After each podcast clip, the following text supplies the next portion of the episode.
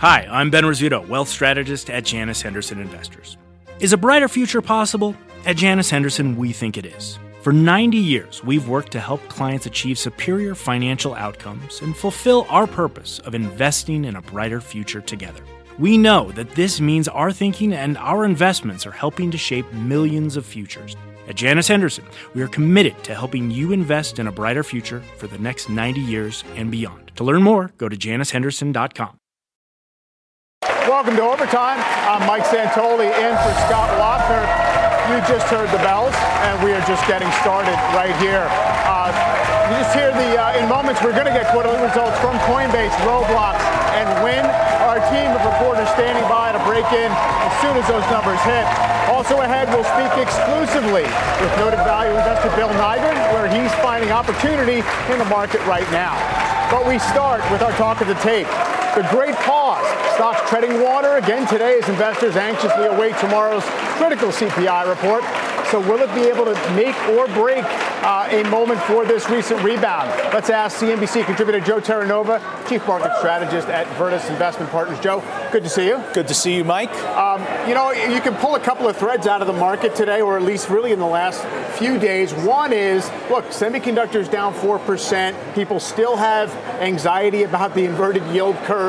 We're waiting for a crucial CPI number, and the market's kind of held together, just barely kind of digesting the gains. On the other hand, this market looks like it may be rolled exactly where you'd expect a bear market rebound to, to roll. So, what are you uh, really discerning from this? It's, it's interesting. From a technical perspective, this is a classic bull flagging pattern.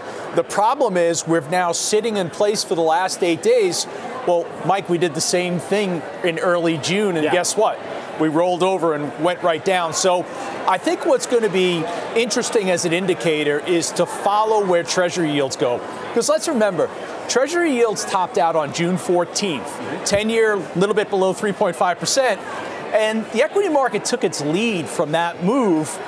Yields continued lower, and guess what? Yields bottomed out around 250 on August 2nd. Well, what did the market do? Yeah. The market kind of went in this sideways pattern. So I really think it's going to be Treasury yields that are going to tell us where we're going to break. Are we going to break above the 200 day moving average at 43.36? Or are we going to go back and test the 50 day at 39 and a quarter? But right now, uh, we're in this pattern between 40.76 and 41.86. What is the sensitivity right now of Treasury yields to what we're going to hear in the morning from CPI? I mean, because you can sort of spin it either way. A hot number all of a sudden means longer term yields maybe don't go up that much because it is, again, this trade that the Fed's going to have to choke off uh, growth and inflation, and maybe it's just the short term yields that go up, but uh, it's hard to handicap. I, I, think you have to put 75 basis points back in the center of the target uh, for us to see Treasury yields move significantly, but I also think positioning is important. And I think you would agree with this. I think positioning in the Treasury market right now, where we are in the early part of August, is much different from where it was over the last six to eight weeks. So, I had a lot of people that were short Treasuries. That's kind of been unwound a little bit. What does that allow for? That allows for the rebuilding of that trade to actually occur. We've also had, you know, a revival in the big growth names. They mm-hmm. flatter the S&P 500. We've seen that push higher. Last couple of days, they've reset lower. I mean, just been the semis. It's been a little bit of the give back in the Nasdaq 100.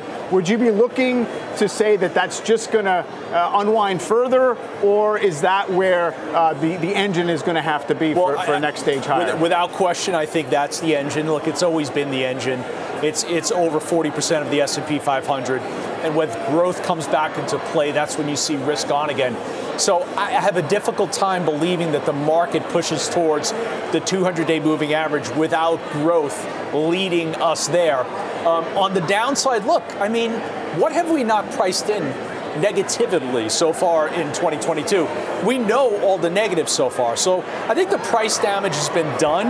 I do think you'll see strong support at that 50 day moving average on the downside.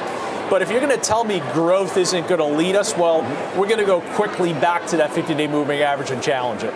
Yeah. Uh, by the way, Wynn Resorts results are out. We're going to dig through those and, and bring them to you in a second here. That's uh, one of the, the three that we're waiting for Wynn, Coinbase, uh, and Roblox. Uh, Joe, you mentioned 75 basis points from the Fed as the next move in September has to be back at the center. So, that do you think uh, is that already priced, or you feel like we have to just sort of digest that possibility? I think in the last 10 days, we've kind of moved a little bit towards 50 basis points based uh, on the belief that maybe we've got the economic contraction. I know what the jobs report on Friday suggested to everyone, so now there's excitement that maybe you get to 75 again. But let's, Mike, we're spinning all over the place here, trying to uh, telegraph exactly what the Federal Reserve is going to do.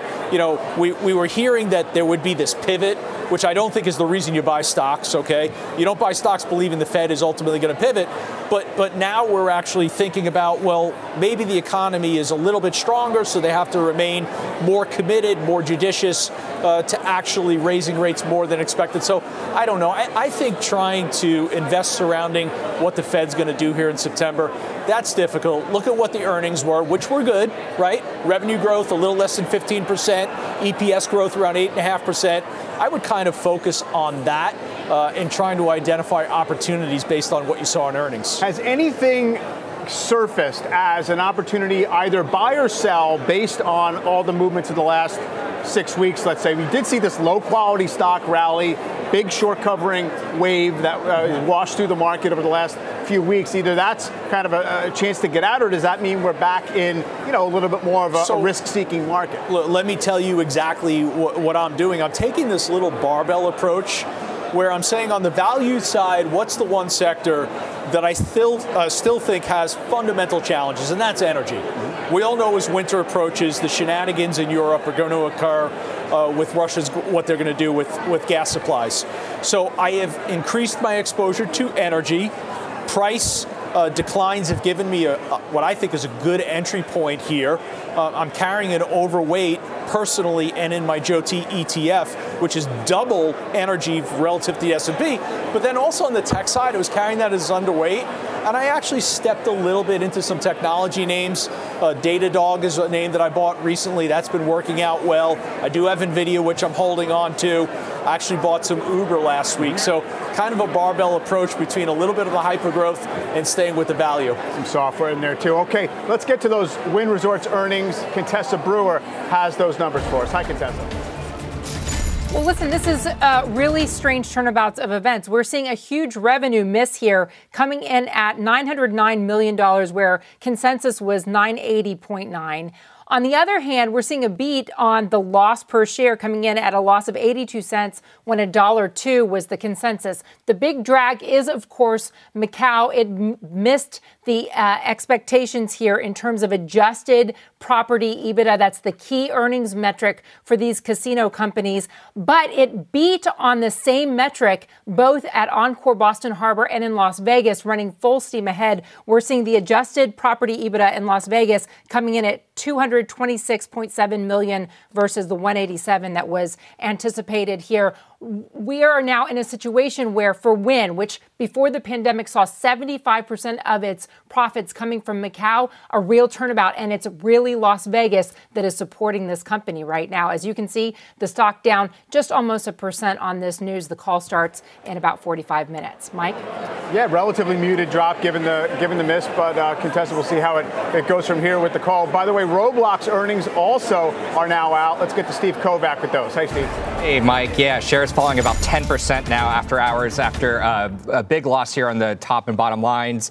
Uh, let's see, 30 cents loss versus 21 cents expected, a big miss there. Revenue also a miss, 640 million versus 644 million expected. Uh, revenue growth, now that's up 21% year over year, but growth there is still slowing. Mike, this is going to uh, hurt some things here. Daily active users, 52.2 million. Now that's up 21% from a year ago, but again, slowing growth rates. It's really hard pandemic comps keep hurting the company here.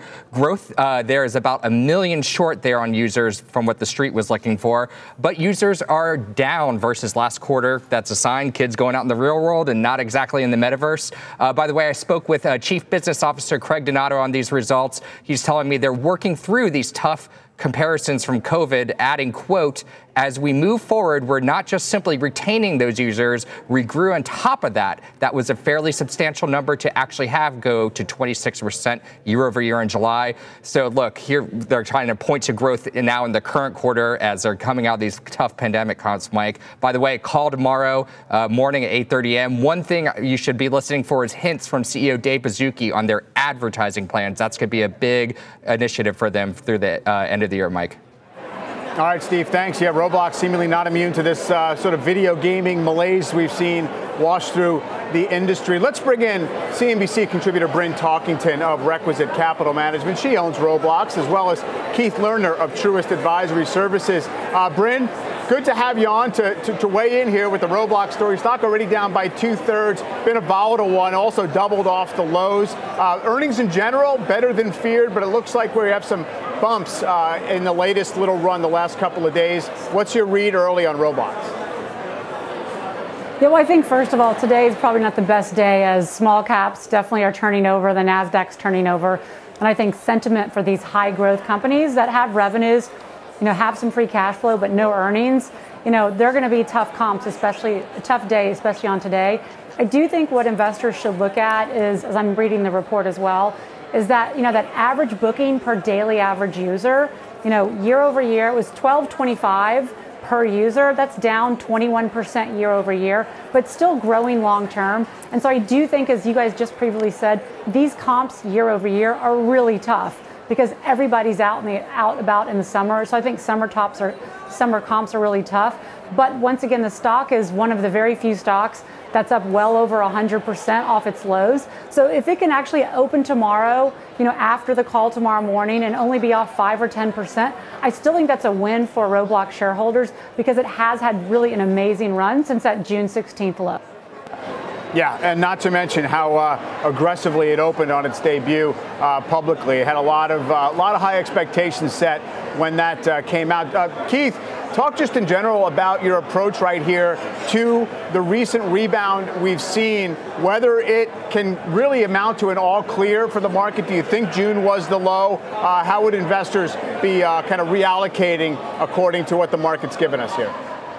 Yeah, sure thing, Mike, and great to see you. Great to be with you. You know, our point of view has has actually shifted. Around the June uh, lows, we were saying that this market was extremely oversold on many metrics. And more recently, we've been saying to our investors that we think this is a more opportune time to at least trim back on equities.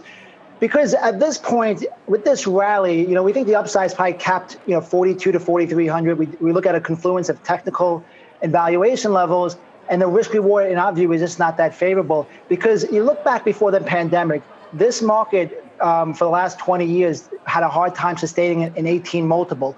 We're, we're at 17 and a half today. So we don't think there's a lot of upside there. And we, we do think there's some earning risk. Even if you don't think there's earning risk, you're still pretty, pretty uh, fully valued. And the other thing, Mike, that I think is really important that I keep staring at is we have the most central bank tightening globally we've seen in about 30 years. That's going to impact the market and the economy. And again, from our point of view at this time, um, we're a bit more cautious short term in what way that an investor should be immediately worried about, Keith, is that lagged effect of, of central bank tightening going to hit this market in excess of what it already might have priced in near the lows? I guess that's the big question. Is it uh, you in the camp that says you know earnings estimates have to be chopped down for next year, uh, or just the risk premium is going to go up? How, how should we think about that?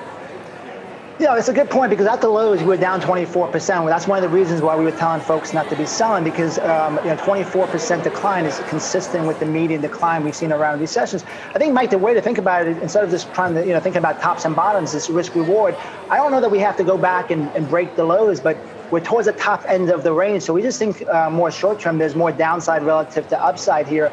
And from our vantage point, that means taking a little bit, uh, you know, risk off the table, being a little bit more defensive. We still like, you know, areas like healthcare, staples, energy is the one cyclical area that we like. And, and being more tactical this year. That's been our approach. Um, you know, if we get a deeper pullback, then you know use that to go back risk on. But at this point, um, you know, I just I don't see the catalyst to see a lot of upside. We talked about tech earlier.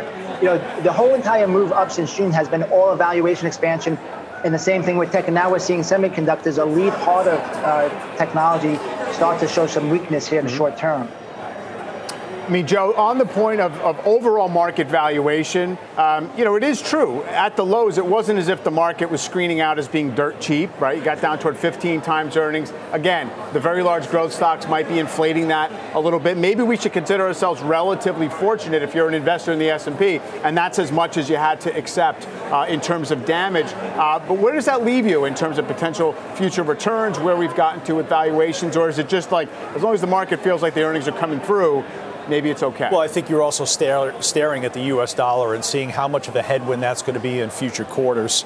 Um, listen, tonight, you know, Roblox, Coinbase, and Wynn, it kind of feels like we're figuring out who's going to come in third place in the uh, National League Central, the Cubs, Pirates, or Reds but focus on what you said. And there has been the resiliency in earnings. But I think as we look forward, understanding what the terminal rate on cost of capital is going to be is very important, right? Understanding what the debt burden is going to be for corporations, and then looking at the value of the U.S. dollar. Value of the U.S. dollar is really going to be an integral part of the earnings story as we move forward towards the end of the year.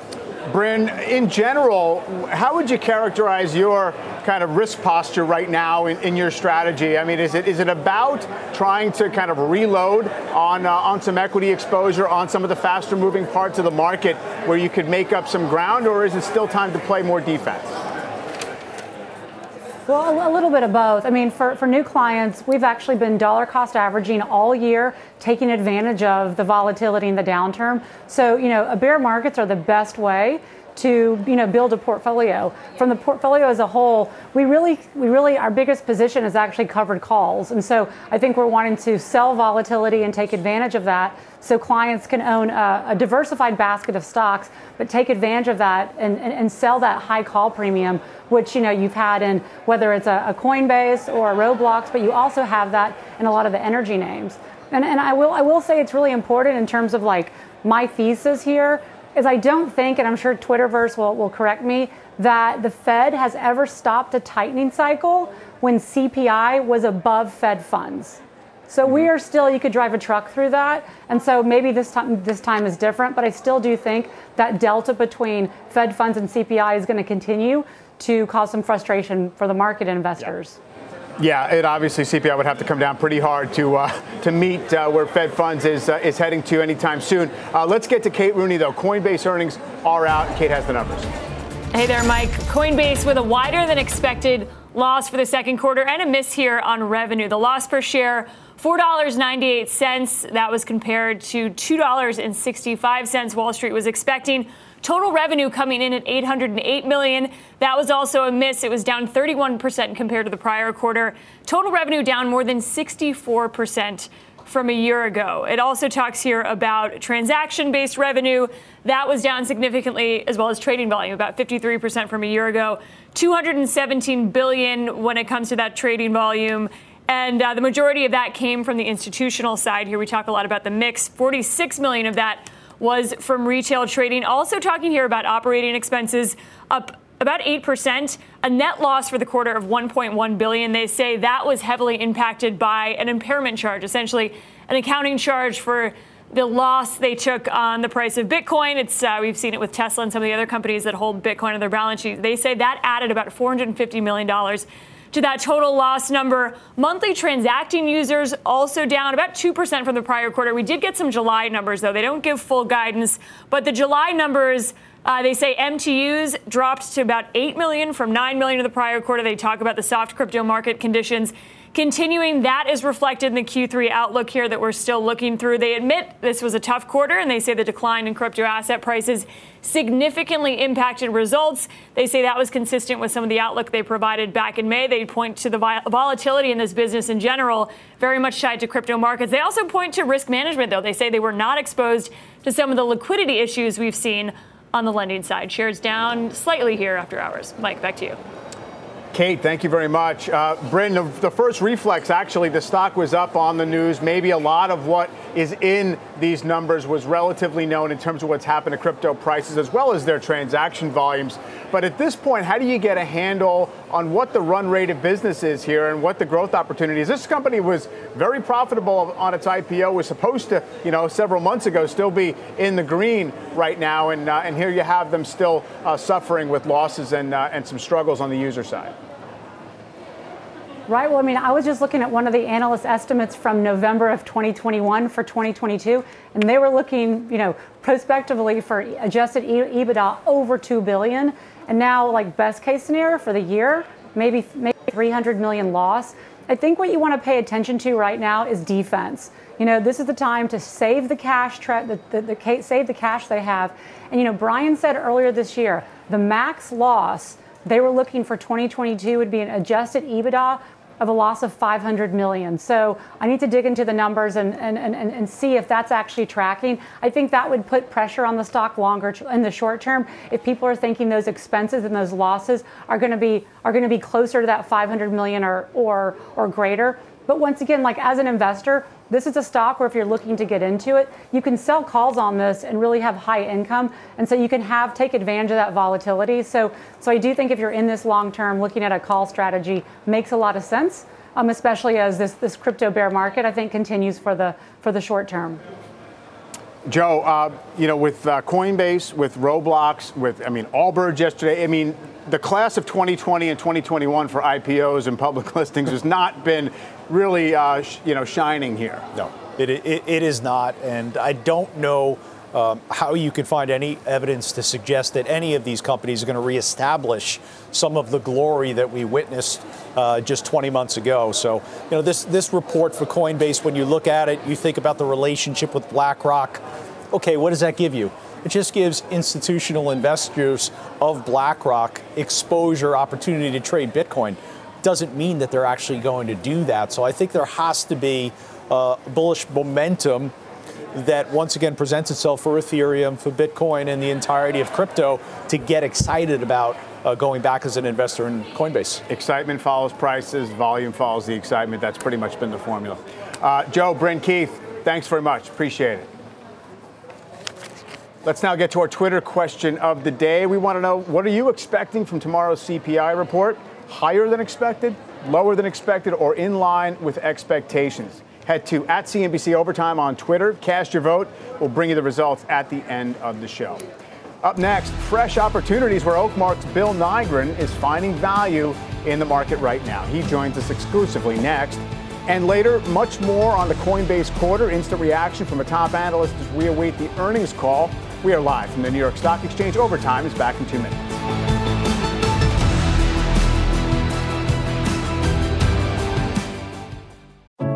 What does it mean to be rich? Maybe it's less about reaching a magic number and more about discovering the magic in life. At Edward Jones, our dedicated financial advisors are the people you can count on for financial strategies that help support a life you love. Because the key to being rich is knowing what counts. Learn more about our comprehensive approach to planning at edwardjones.com slash find your rich. Edward Jones, member SIPC. Welcome to the Canva guided meditation for stress at work. Impending deadline? Generate Canva presentations in seconds. So fast. Brainstorm got too big? Ooh. Summarize with AI in a click. click, click. Writer's block? Release with Canva Magic Write. Magical. Stress less and save time at canva.com. Designed for work. We are back in overtime, and we're following a developing story on Alphabet, the stock taking a hit late in the trading session on a report that the Justice Department is close to filing suit against Google over its dominance in the ad market. Let's get instant reaction from an Alphabet shareholder joining us now, Bill Nygren, Oakmark Funds partner and CIO of U.S. Equities. Bill, great to uh, to catch up with you. Uh, obviously, you're a pretty long-term uh, shareholder here in, in Alphabet. There's been this potential hypothetical regulatory overhang on, uh, on the company for a while. How would you think about the potential for uh, some kind of legal action here uh, directed toward their ad business? Well, first, thanks for having me, Mike. Uh, we've been very long term investors in Google. Our basic thesis uh, on Alphabet, basic thesis is if you subtract out the values for their cash, for the investment spending that they're making and other bets, that you're paying less than a market multiple for search. And as part of that, we've never been too concerned about the potential regulatory effect that you could get at Alphabet or frankly Meta as well that might result in having to split up parts of the company and perhaps have those trade separately. Uh, the advertising business, uh, you know, obviously that's that's a, a important business to Alphabet. But if that piece traded separately, we think it would force investors to recognize a higher value. That's uh, in a kind of breakup scenario. I do wonder if around the edges, uh, if there are some kind of limits around whether it's you know Alphabet uh, sort of privileging its own uh, its own sites, its own products in search results and things like that. I think parts of the world have some restrictions on this. Are those things that you think move the needle at all for the growth rate of the ad business? Uh, no, we basically don't think that uh, that that's changing the profitability of Alphabet significantly. So that type of regulatory action wouldn't concern us. Now, just more broadly, Bill, I mean, I wonder what you're finding in terms of either fresh values or things you have more or less conviction in in this market. You've had a pretty good reset uh, lower uh, to the uh, overall indexes. Average stocks underperform that. Earnings have more or less come through. That would suggest that more values are surfacing. Is that what you're finding? Yeah, we think there's a lot of opportunity today for an investor. Of course, that's that's our general position at Oakmark is that long-term investors should be in the equity market for most of their assets. And mm-hmm. today, despite the market selling at a mid or upper teens multiple, we think there are a lot of opportunities at very low PE multiples. The uh, financial sector of the market, the banks, uh, Ally Financial is one of our largest holdings, uh, large car lender, sells at five times earnings. Capital One, the large credit card company, is about six times earnings. Citibank, in the midst of a turnaround, is about seven times earnings. And all three of those companies are generating a lot of cash flow today that they can't profitably reinvest in the business. So that capital is all coming back to shareholders in the form of repurchases and dividends. We think that's a sector of the market that's just too cheap today. And just, I mean, obviously, you know, maybe one of the cautionary thoughts there is simply that, you know, relatively cyclical stocks, financials, when they trade at cheap uh, multiples of current or future earnings, it means you know there's concern about what the economy is going to do when those earnings are at peak. Uh, clearly, you don't really think that uh, that a recession is going to you know wipe out the earnings outlook. Well, we've had two quarters of down GDP. That in the past, that's always been called a recession. But what's different this time is the employment outlook is so much stronger, especially for the bottom quartile of earners. Uh, they've seen r- real wage increases and no shortage of job opportunities at all.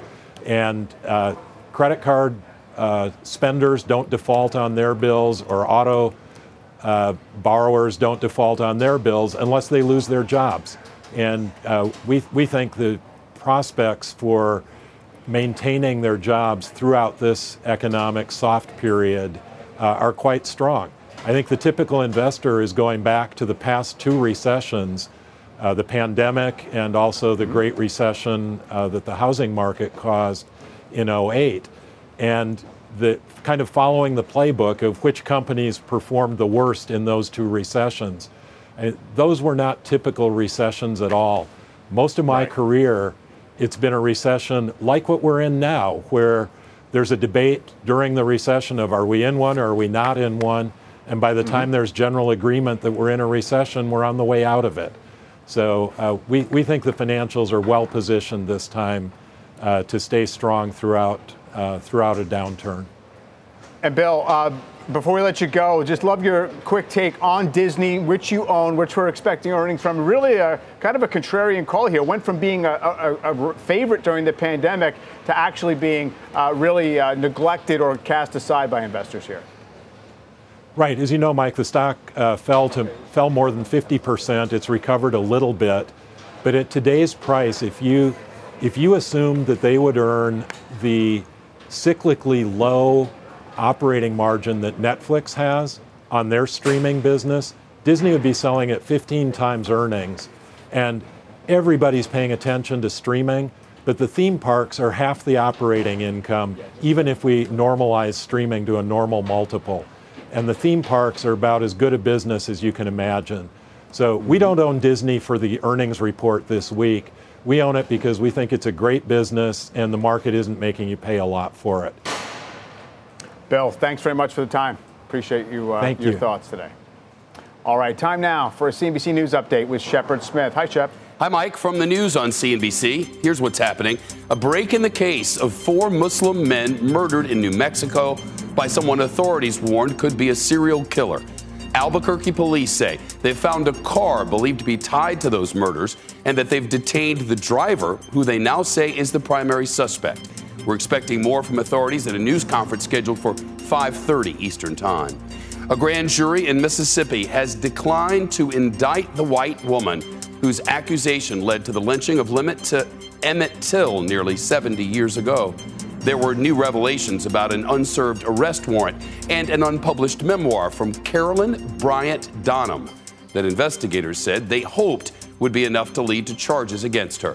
But the panel heard seven hours of testimony and returned no indictment. Emmett Till's cousin and the last living witness to his lynching says it's likely now that Donham, who's in her 80s, will never face charges. And the White House says President Biden was not briefed and was not aware of the search warrant executed yesterday at Donald Trump's Mar a Lago resort. The latest reporting on the investigation and legal analysis tonight on the news, right after Jim Cramer, 7 Eastern, CNBC. Mike, back to you. Shep, thank you. Up next, we're digging in on Coinbase, that stock on the move after reporting just a few minutes ago. Instant expert analysis from an analyst after the break. Overtime, we'll be right back.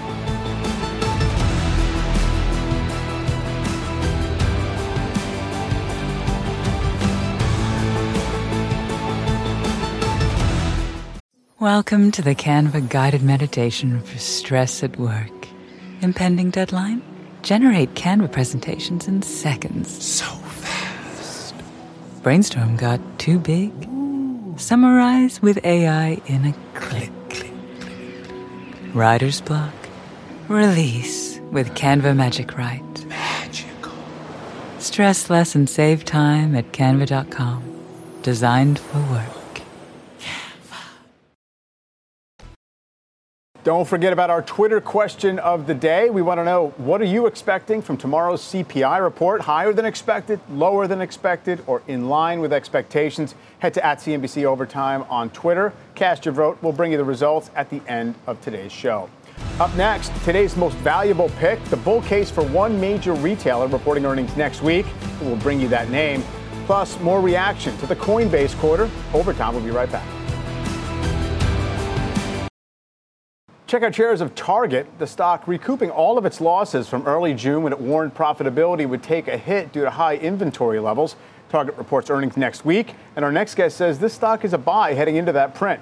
Joining us now is UBS retail analyst Michael Lasser. He just reiterated his buy rating on the stock with a $205 price target. Michael, good to see you. Good to see you, Mike. So, where does this opportunity come from? I mean, it doesn't look as if, to me, Target is trading super cheap just yet, even though it's well off its highs in, in share price terms. Uh, but obviously, you think that the numbers are going to be coming through in terms of, uh, of comp sales into next year? I think that this year is going to prove to be transitory, Mike. To, to borrow a very popular word from the last year and a half or so. Yeah. And a lot of the inventory challenges that Target has experienced will prove to be temporary. Next year, its earnings is going to be much higher than it is this year, as it doesn't have to incur a lot of the costs associated with disposing that inventory. And why we like this stock into this print is because it's going to show progress working through some of these inventory challenges. At the same time, it's going to show that it still resonates with the consumer, which will be very important during this uncertain economic period. Well, you mentioned it's an uncertain economic period. I mean, to what degree is the stock somewhat captive to what people think about the overall trajectory of the economy, how consumers are going to, you know, weather this period at this point? That's one of the compelling features of the investment case on Target right now, Mike, is its margin reconstruction story that should materialize in the next year should be idiosyncratic, independent of what happens in the macro environment a lot of what happened this year is it had to incur costs associated with canceling orders, uh, writing down inventory, clearing out excess inventory. The very likely case is that next year its inventory is going to be better in better balance with sales, even if sales are under pressure because the consumer is a bit weaker. Also, keep in mind that Target's a great place for consumers to con- consolidate trips, especially as it wants to avoid the mall and so it, it has a real potential to gain market share in an uncertain economic environment. And will it, uh, on that basis, outperform something like a Walmart or, or Costco? Or, or I, I, guess, is there enough to go around uh, in this recovery for all? There is. Those are three excellent retailers, and there's enough to go around for each of them. There's a compelling case to buy all three of those retailers. In the case of Target, it has the most upside. It trades at the lowest multiple, and it's got the best margin recovery story into next year. Michael, appreciate you laying it out Thanks, for us. Mike. Michael Lasser on Target. Up next, we're tracking the biggest stock movers in overtime. Christina Parks Partsinevelos is all over that action.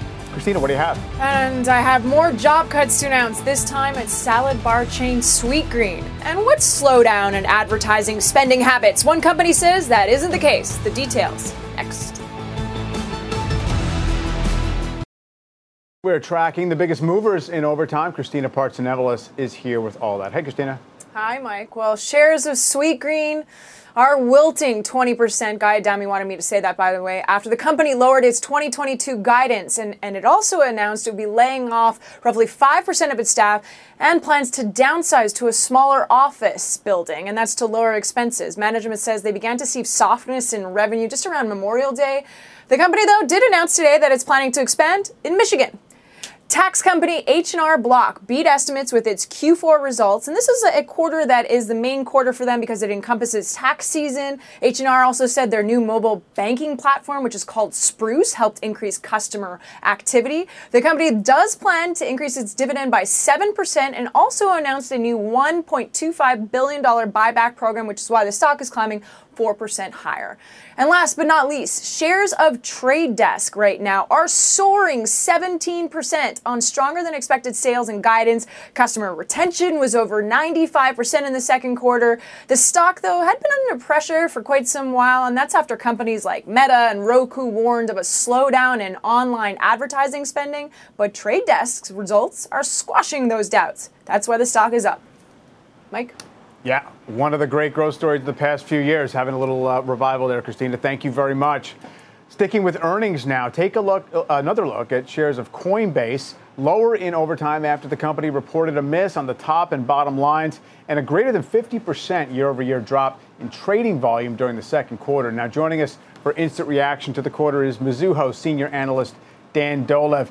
Uh, Dan, what are your first impressions here? I mean, didn't seem like expectations were particularly high going in, but there was that rally in the stock connected to the recent BlackRock partnership agreement. So, where does that leave you uh, after these results? Right, and the rally happened a day before the news, which was also peculiar, but mm. it started before the news. But I think my quick reaction on this one is the most important metric to look at is the take rate on the retail side. And some people might actually get excited, and I think that's why the stock traded up slightly you know, in the beginning, they might get mm-hmm. excited mm-hmm. about the three basis point uptick in that from 130 to 100, 131 to 134 basis points. It, this is actually up, I think, for the wrong reasons. They're actually losing share to uh, FTX and, and I think also crypto.com on the prosumer side. So, like the real big traders. And because of that, there's mix shift towards the long end of the retail trades, and that's what's ticking up the the retail uh, take rate. So I think it's actually getting excited over it is actually getting excited about a bad thing, not a good thing.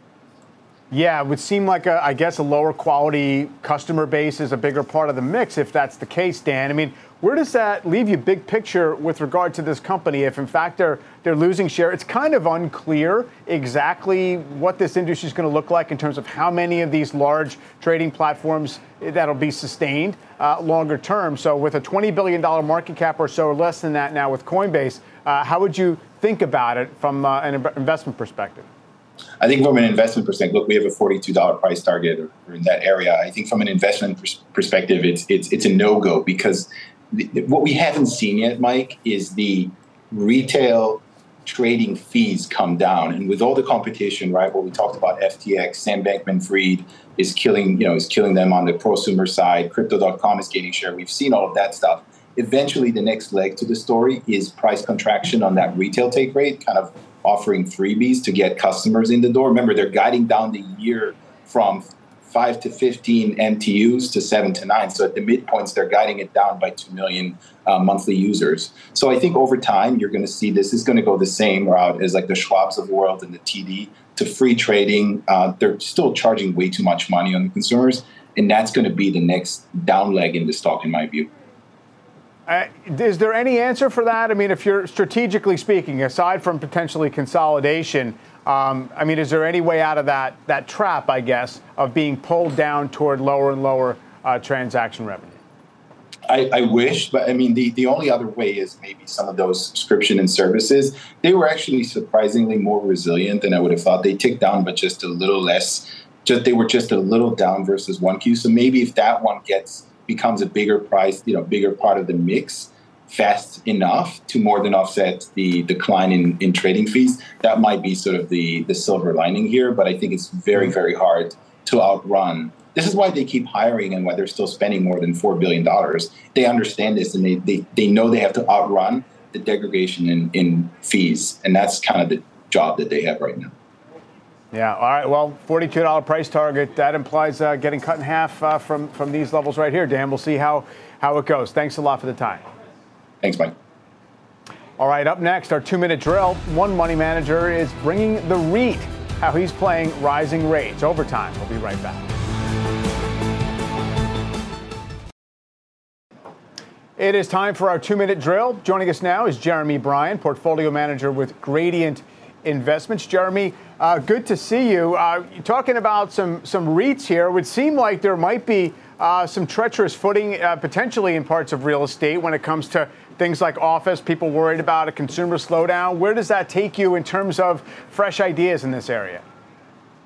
Yeah, you know what's nice about REITs is that there's a lot of diversification in the business model. So we tend to think differentiated. Yeah, we we we're staying away from office and retail, but where we are going is either price improvement or secular growth in the REIT space. And so that leads us to storage REITs, data centers, and tower stocks. I mean, those are all either in secular growth mode where you know the cyclical component is there but there's a secular trend involved or with regard to especially public storage PSA they just have good pricing power. It tends to be a really sticky revenue base and so over time they can pass that pricing on. And, and is really kind of a defensive model even if we think about if we're going to have a slowing perspective they tend to hold up a little better yeah, I mean, storage has been an incredible sector for quite a long time for those reasons. I do wonder if there's any real leverage to uh, housing turnover or things like that. What drives this business aside from, you know, just people generally have too much stuff? people generally have too much stuff. no, yeah. I mean, really, yeah, housing does have an effect here and there, um, but generally, people don't think, you know, if they're putting in and taking out, they don't generally necessarily eliminate that right away. So it just tends to be kind of that continual progression. Sure, the cyclical mm-hmm. component can have some impact, but it's generally less, you know, impactful than other areas, right? Hotels, those kinds of things that are highly cyclical in the REIT space. This just tends to be right. more steady Eddy, which is where we like to be involved. And you did mention towers, which means Crown Castle, as well as data center Equinix. Uh, unfortunately, we uh, we got to leave it there, Jeremy. I appreciate the time today. Thank you very much. Appreciate it. All right, we have more news on Alphabet. Let's get to Deirdre Bosa with the details. Hey, Dave. Hey, Mike, we did get a response from Google regarding the report that the Department of Justice is getting ready to sue the company as early as next month A spokesperson telling us, quote, our advertising technologies help websites and apps fund their content, enable small businesses to reach customers around the world. The enormous competition in online advertising has made online ads more relevant, reduced ad tech fees, and expanded options for publishers and advertisers. We've heard this kind of language from Google in the past. Remember, this is the second or would be the second complaint that the DOJ is bringing against Google centered around its advertising technology. Back to you. Yeah, a little glimpse of uh, the company's likely defense then if we do get a case, uh, Dee. Thank you very much. Up next, Disney earnings on deck. We're breaking down the key things every investor needs to watch when those numbers hit the tape tomorrow. Overtime, we'll be right back.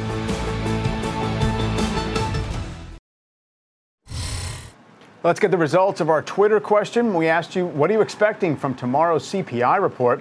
The majority of you said lower than expected. 73% of the vote looking for a miss, downside surprise on CPI. We'll see if we get that. Disney earnings, meantime, on deck tomorrow in overtime. Julia Boorstin here with what to look for. Hey, Julia.